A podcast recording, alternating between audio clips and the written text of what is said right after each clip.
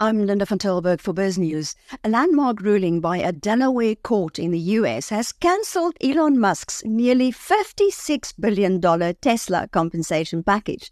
The lawsuit was initiated by a shareholder who argued that Musk's pay package was excessive and unjust. The implications of this outcome are far reaching, particularly for European investors and investors even as far as South Africa also for companies with outsized compensation packages and corporate boards accused of lax oversight. And with me in the business studios, I'm so happy to have Jeroen van Kwawegen, the co-lead of the New York law firm Bernstein, Litowitz, Berger and Grossman, who was responsible for this exceptional result. Hi, Jeroen. So nice to speak to you. Thank you for having me. Wow, this is a historic win. Can you elaborate on what it actually means? So I think that there are a number of uh, implications of this ruling, and it depends a little bit on the audience. But I think primarily what it means for boards of directors is that they really have to make sure that they're truly independent from the chief executive officer whose compensation package they are negotiating with. I think from an investor perspective, what it means is that it, it, you know, as the world is moving more and more towards an ESG focused model for investors, I think it shows investors that they have multiple tools in their toolbox to make sure that the uh, executives and the directors of their portfolio companies comply with their fiduciary duties. And I think for the broader public and the broader uh, world, I think it means that it shows that the richest person on earth with a privately owned communications network is still not above the law, uh, at least not in the United States. Well, what implications does it have in the United States? Mighty Movies Company away from Delaware. Well, as you probably know, uh, you know, Mr. Musk on X said that he was going to do that, and and that's another interesting point, right? Because if you look at the law, the way that works is first you need to get approval from the board of directors. And then second, you need approval from your shareholders. And Mr. Musk, I think held, I don't really, I'm not on Twitter or X or whatever, so I'm not 100% sure, but I think he held some Twitter poll and said, well, based on the Twitter poll, we're moving it. And it sort of makes the point. It's not his decision to make. He acts like he is controlling everything. And for example, he didn't mention the board. And of course, one of the central tenets of our case is that the board was not independent from him, or at least the compensation committee was not independent from him. And he as if that's true, right? He's like, well, I'm just going to move my company. It's not his company, right? It is the board's decision, and then it is the shareholders' decision. And neither has been given, as far as I know. So, you know, could it be moved to Texas or some other state? Sure, of course. But you need to comply with your fiduciary duties in that respect as well. Well, Richard Tornetta, the guy who brought the case to you, what did he have? Nine shares? Does that prove that even the smallest shareholders have a bit of influence? I think it does prove that, he, you know, in the end, Mr. Musk is held accountable before the law. No matter what the size of the shareholder is, no matter who is actually bringing that case. Of course, it needs to be a meritorious case. You know, the United States courts and this particular court in Delaware is a very serious they're not going to entertain tr- uh, strike suits. So you have to have a serious claim and you have to show the judge that this is a serious claim. But once you do that, it doesn't matter what the number of shares that hold to have an audience before an impartial tribunal. I think that's what it really shows. Well, do you think it will influence future compensation packages of CEOs of major corporations like this? I do. There's no doubt that it will. And I know that because the Mr. Musk's compensation package influenced many uh, CEO campus compensation packages after it was initially adopted. Right? What happened is if you if you just take a step back and look at the, the way compensation packages work for senior executives, uh, typically what happens is you bring in you have a compensation committee of the board uh, that then looks at the compensation package, and they bring in a compensation consultant who normally presents benchmarks, right, to figure out, given the size of this company, given the, the type of company, what is a reasonable package? And what happened is Mr. Musk's compensation package was done without such benchmarks, but it became part of the benchmarks that was used for other companies. So there was a pretty influential New York Times article about this talking about all the different CEOs who got a similar package after Mr. Musk. Much smaller in size, but still much bigger than anything had happened before. So now, one, this compensation package will no longer be part of any benchmark, right? It's been nullified. So that should have an impact on future compensation. And two, I hope what it means is that boards of directors and compensation committees of boards now think long and hard about the compensation packages that they do because that they uh, approve because it needs to comply with their fiduciary duties. So yes, I do think that this is going to have a direct impact on future compensation packages. So, what does this mean for future corporate governance? You mentioned, you know, you said a lot about the fiduciary duty of a board and a CEO.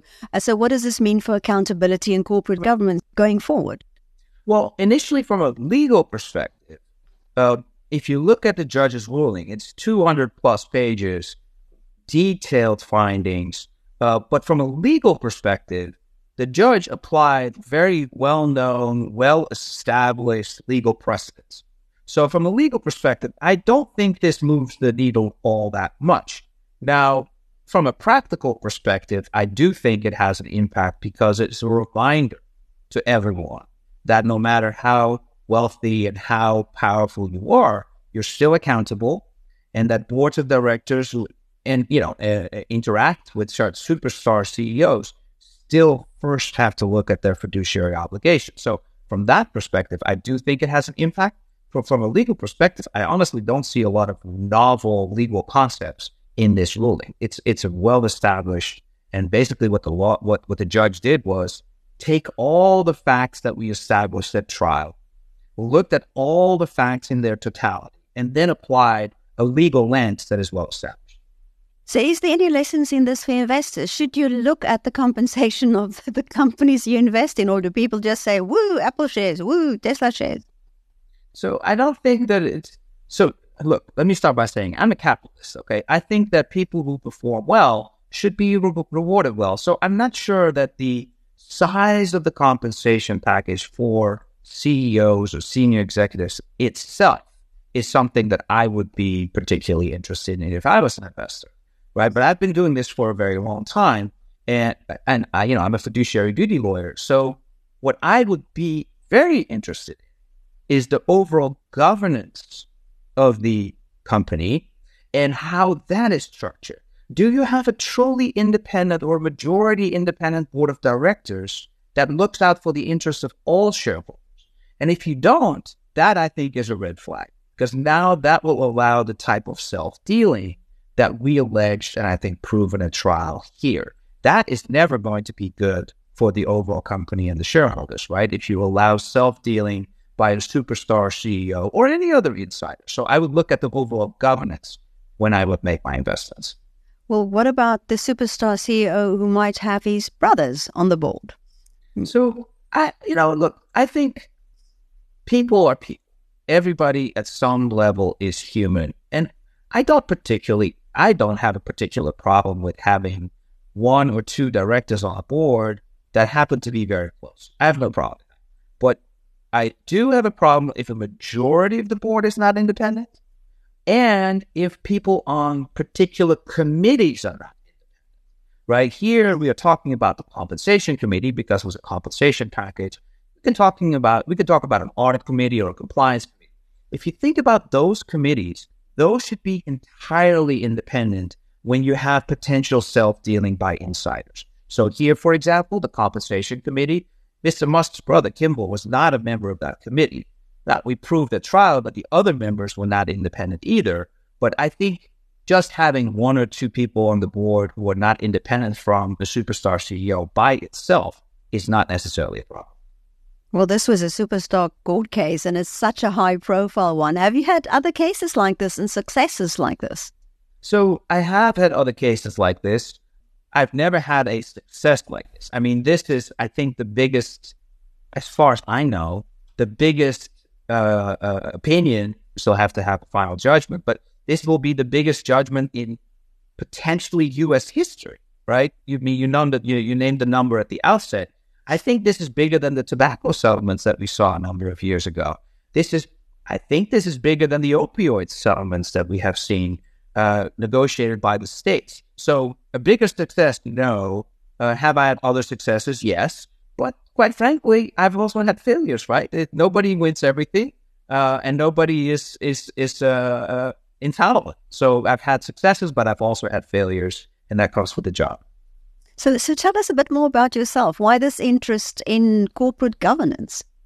So, you know, I, as you probably know from my name, I'm originally from the Netherlands. I grew up there. Um, I was an attorney in Amsterdam, actually, and uh, I moved to the United States 23 years ago and just restarted my life and my career. Um, so I went back to law school here, and then I was a corporate litigator at a big firm called Latham and Watkins. They have about 2,000 lawyers around the world.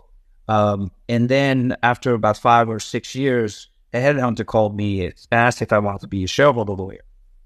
And I jumped at the chance um, because a couple of reasons. One is that you asked about my interest in governance. Um, I I'm, I'm entrepreneurial by nature. I like to be in charge. I like to have uh, the moving advantage. I don't like to be in the defense. I like to move. So then shareholder lawyers, plaintiffs lawyers are more natural because that's when you need to take the initiative, right? Um, and then what I like about the governance aspect, and securities litigation also, there's a, profoundly human element and a human interaction in all of my cases, right? Ultimately, the cases that I deal with are about greed, including Mr. Musk's case. It's about greed. And, and there's a, a fundamentally human element. So when I take a deposition or when I interact with a judge. I'm building connections and I'm trying to figure out what motivated people, what were their incentives, how did people act or not act on those incentives. And that to me is success, right? Those relationships, those interactions, taking the initiative. I mean, I couldn't find a better job uh, if I tried. um, so, do you think this would take lead to a shift in how tech giants are held accountable generally? Because people so, kind of think they're almost a law unto themselves, when, you know, in, in certain respects.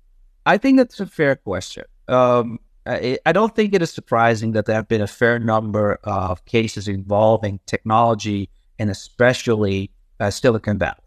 Um, you know, when you think about it, many of them, I don't know of all of them, but many of them love Ayn Rand and all think that they're you know above all rules and that everything and every everybody should just bow to them. Um, and I do think that if you have a corporate culture that allows that, then those types of people are going to act on those self interests, and greed is greed will overreach.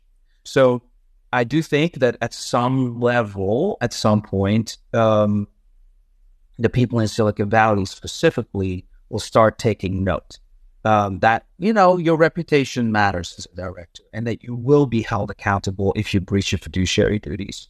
So I do think that there's going to be an impact, but but in all fairness, reality suggests that that's going to take quite some time because there's this culture of impunity. I think in Silicon Valley where where people have a very hard time realizing that the law applies to them, and and and you know that's really not bad for my business, right? I don't think it's good for shareholders, but it's not bad for my business because that just means there will be other cases in the future. Well, we mentioned the uh, what effect could have in the United States. What effect could it have elsewhere in Europe and you know even South Africa for co- corporations for big businesses? So I think it goes back to my original uh, answer about the different levels. I think on a director level, at a director level, I don't think it's going to make a big difference because they're entirely different legal regimes, right? So when I think about Europe, many countries in Europe uh, have a stakeholder model where directors don't necessarily have to think about the companies and the and the shareholders' interests first. So it's much harder to hold directors accountable in many countries in Europe, and the the the reputation of directors is more important. So the enforcement of of rules very often in Europe and I think in South Africa uh, would be more through informal, uh, director to director kind of discussions or major shareholders picking up the phone and saying, you know, what you did is really not okay. So I think from that perspective, I don't think the impact was, is huge for South Africa or people in Europe. I think from an investor perspective, the impact is very significant, uh, both in South Africa and in Europe um, investors pension funds, asset managers have global portfolios. Um, they don't just invest in their own country or in their own region, they have global portfolios.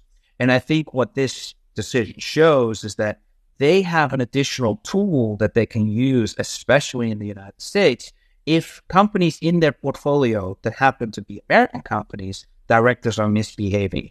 And, and like I, I referenced earlier, increasingly investors in Europe, and I assume also in South Africa, I don't know for a fact, but I assume are looking at ESG, right? Environmental, social, and governance type uh, uh, norms. And when you do that and you start thinking about this as a governance case, which it is, it is a governance case. I think investors in South Africa, investors in Europe will increasingly start thinking, hey, I have an additional tool in my toolkit to hold directors and, and superstar CEOs or other CEOs accountable if they act on their greed, are not independent, and enrich themselves at the expense of the company or the other shareholders. Okay, last question. What next? Is Mr. Musk going to appeal? What are the options? So, this is an outright victory, right? There's like it's a hundred percent victory for the shareholders and for the company, and it's an outright defeat for Mr. Musk. So, rationally speaking, you know, you have the right of an appeal, you would appeal. Like he can just fold his cards and walk away, but I don't think that that would be rational. It's possible, but it's not rational. So I expect that Mr. Musk will appeal. I expect that defendants will appeal. And this is in Delaware state court, right? It applies Delaware state law. So the right of appeal is to the Delaware Supreme Court. There's no intermediate level of appeal. Mm-hmm. Uh, that's an automatic appeal that Mr. Musk and the other defendants can take. I suspect that they will do that. And then assume for a moment that the Delaware Supreme Court affirms the judgment, which again I say is very well grounded in fact and well established legal precedent. But let's say that the Delaware Supreme Court affirms. That's kind of the end of the road. Some people ask me, well, what about the U.S. Supreme Court? Could Mr. Musk petition the U.S. Supreme Court? And the answer is anybody can petition the U.S. Supreme Court. But here, the chances of the U.S. Supreme Court doing anything are extremely remote because this is a state law issue where the state courts have supremacy over the federal system. So, under the U.S. federal system, this Delaware trial court is has more authority and more authoritative over Delaware state law issues than the U.S. Supreme Court, and there's absolutely nothing for the U.S. Supreme Court to do. So, the chances that the U.S. Supreme Court would even entertain that petition are remote, to say the least. And you expect to the court to affirm it? Yeah, I mean, look, every all litigation has risk. Like I said earlier, I've won cases, I've lost cases. So you know, uh, as a lawyer, it's it's hard to say, well, I'm 100 percent certain of anything. Like you, you know, I don't want to be wishy washy, but that's very difficult uh, to say. But I think it is very likely like I said, it's a 200 page decision grounded in fact, and the Delaware Supreme Court will give deference to the trial court's findings of fact or credibility determinations. There's not going to be new testimony before the Delaware Supreme Court. So uh, I think it's much more likely than not that the Delaware Supreme Court looks at this well reasoned, well established, you know, applying normal precedent decision and say, you know, this is uh, this is this is a good decision and I'm going to affirm it. But do you have 100% certainty? No. But I think the overwhelming likelihood is that that's what's going to happen. Well, we're all watching this with interest. Well, Jeroen van Kwawegen, thanks so much for speaking to us early in the morning in New York. Thank you. My pleasure. Thank you very much for having me.